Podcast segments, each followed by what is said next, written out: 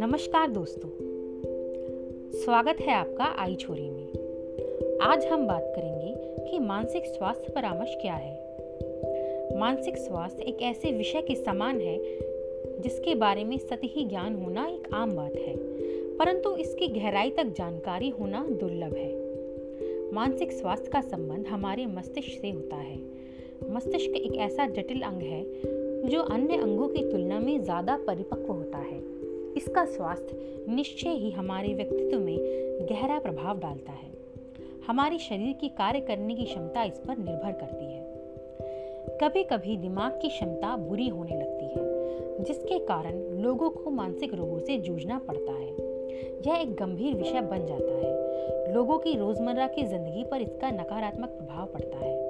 इस समस्या से बचकर जीवन यापन करना भी एक चुनौती है, क्योंकि इस भागदौड़ भरी ज़िंदगी में जब हम बाह चकाचुन के पीछे भागते हैं, वहीं आंतरिक पीड़ा को नज़रअंदाज कर देते हैं, जिससे परिणाम अनुकूल नहीं हो पाते। आइए, अब हम जानते हैं कि मानसिक बीमारी क्या होती है। हम अक्सर तनाव, डिप्रेशन, बाइपोलर डिसऑर्डर आदि शब्दों से रूबरू होते हैं। यह देखने में काफ़ी आम लगते हैं पर इसके नकारात्मक प्रभाव पर गौर फरमाने की तकलीफ़ कम ही उठाई जाती है। इससे लंबे समय तक जूझने वाले इंसान अपनी सोच, भावनाओं, व्यवहार आदि में बदलाव महसूस कर सकते हैं। मानसिक स्वास्थ्य अपने अंदर भावनात्मक, मनोवैज्ञानिक, सामाजिक खुशहाली जैसे बिंदुओं का समावेश होता है।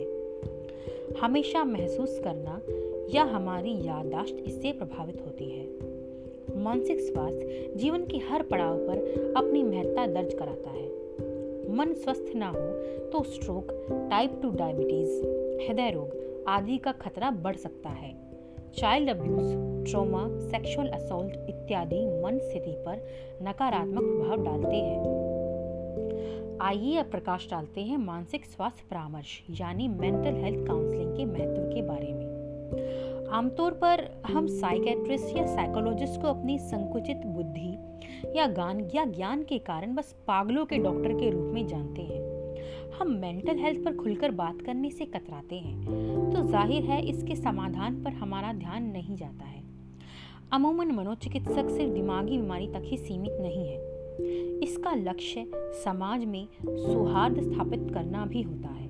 इससे चिंता से छुटकारा, नशा मुक्ति, सामाजिक सकारात्मकता, डर, वज़न को नियंत्रण करना आदि लक्षणों की भी पूर्ति होती है। साइकोथेरेपी में मनोचिकित्सक एवं क्लाइंट की भूमिका होती है। फ़्लाइट वो होता है जो मनोचिकित्सक लेता है। इसे साधारण भाषा में काउंसलिंग कहा जा सकता है। यह एक बातचीत के समान होता है जहाँ क्लाइंट की बुनियादी समस्याओं का ज़िक्र होता है। उसके विचारों को समझा जाता है। उसकी सोच को परखा जाता है। इस वार्तालाप को गोपनीय रखा जाता है ताकि उसकी भावनाओं एवं विश्वास को ठेस न पहुँचे। यह कभी किसी तीसरे को बताया नहीं जाता। मनोचिकित्सक क्लाइंट की जरूरतों के हिसाब से वर्गों में बांट दी गई है। जानते हैं इसके प्रकार के बारे में। Cognitive behavioural therapy. इस प्रक्रिया के अंतर्गत नकारात्मक विचारों को काबू में लाने की पहल की जाती है। क्लाइंट को बताया जाता है कि कैसे अपने अंदर एक सकारात्मक ऊर्जा का प्रस्फुटित की जाए। यहाँ डिप्रेशन, तनाव, डिसऑर्डर आदि को ठीक करने की कोशिश की जा सकती है। Client centred therapy. यहाँ क्लाइंट के लिए एक वातावरण बनाया जाता है जिससे उसके व्यक्तित्व का सकारात्मक विकास हो सके। यहाँ नशे की लत पर्सनैलिटी डिसऑर्डर पर ज़ोर दिया जाता है। बिहेवियर थेरेपी इसके अंतर्गत ऐसे व्यवहार या आदतों पर काबू पाने की कोशिश की जाती है, जो एक व्यक्तित्व में नकारात्मक भाव को भर सकते हैं। ऐसी आदतों से छुटकारा पाने के तरीके बताए जाते हैं। चिंता, डर, पैनिक अटैक आदि को यहाँ ठीक करने का लक्ष्य लिया जाता है। Family therapy. यह थेरेपी किसी व्यक्ति विशेष पर केंद्रित न होकर एक पूरे परिवार पर ध्यान देती है। हो सकता है सदस्यों में मनमुटाव हो या एक दूसरे के बीच अपनी सामंजस्य की कमी है। या कुछ अनसुलझी समस्या जिस पर बातें ना हो पा रही हो, इन परेशानियों के समाधान के लिए यह थेरेपी उपयुक्त है। काउंसलिंग से जुड़े भ्रम। अक्सर ऐसा माना जाता है कि मानसिक समस्या तो हर दूसरे व्यक्ति की होती है।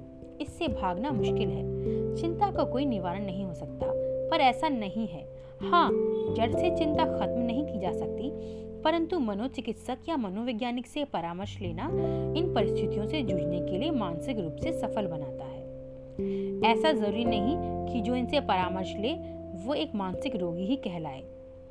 मानसिक स्वास्थ्य के लिए क्या करें? ज़रूरत से ज़्यादा किसी विषय पर ना सोचना। अधिक सोचना किसी परेशानी का इलाज नहीं हो सकता, अपितु परेशानियों को आमंत्रित कर सकता है। व्यक्तिगत या दफ्तर से जुड़ी किसी समस्या को खुद पर हावी ना होने दें। खान पान का प्रभाव। ब्रेन बूस्टर भोजन लें। जी हाँ इसके बारे में जानकारी होना आवश्यक है। मेंटल हेल्थ से जुड़ी चीज़ों में हल्दी, broccoli pumpkin seeds nuts dark chocolate fatty fish blueberry आदि अपनी उपस्थिति दर्ज करवाते हैं। मन को दुरुस्त व स्फुरित करने में इनकी भूमिका प्रबल होती है। मन की बात बांटे। मनुष्य एक सामाजिक पशु है। अकेलापन उसकी सोच व व्यक्तित्व के लिए घातक होता है। बिना संकोच किए अपने दोस्तों व घर वालों से बात करें। हमें अपनों से सहारा लेने में कोई शर्म नहीं दिखानी चाहिए। बातें करने से हो सकता है समस्या का समाधान जल्दी मिले। एकाग्रता को दे प्राथमिकता। अपने जीवन में छोटे छोटे लक्ष्य निर्धारित करें। कार्य के संपन्न होने पर खुद को बधाई दें। खुद का दिया हुआ प्रोत्साहन आत्मविश्वास का जनक होता है। इससे आप अधिक एकाग्र हो पाएँगे, जिससे मन शांत रहेगा। तनाव प्रबंधन को अपनाएँ। व्यायाम, टहलना, ध्यान लगाना इत्यादि तनाव को नियंत्रित करने में काफ़ी कारगर है।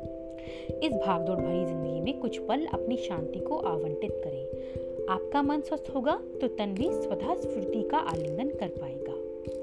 एक सकारात्मक रवैया रखें। सकारात्मक रवैया किसी का बुरा ना सोचकर भी अपनी आदत में शामिल किया जा सकता है। दूसरों की मदद करना एक सकारात्मक ऊर्जा का संचार करता है।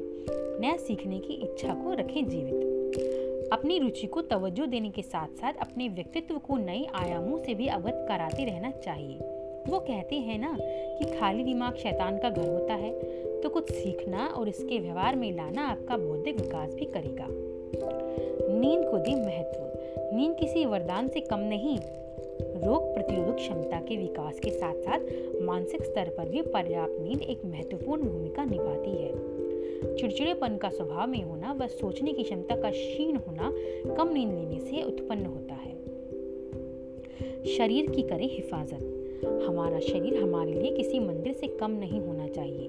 उसकी पौष्टिकता से युक्त भोजन और आराम का उपहार अवश्य है। पानी भी खूब पिए ताकि शरीर से अनावश्यक विषैले तत्व बाहर हो।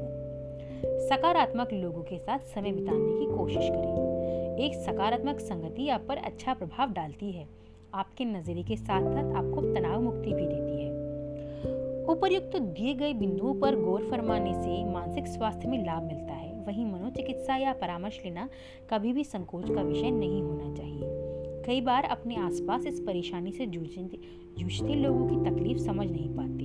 ऐसे लोग कटकर जीने लगते हैं और कभी कभी उनको हम अनभिज्ञता में खो भी देते हैं। अतः यह आवश्यक है कि मानसिक स्वास्थ्य को एक गंभीर विषय के रूप में लिया जाए। यह सामाजिक स्तर पर भी महत्वपूर्ण है। धन्यवाद।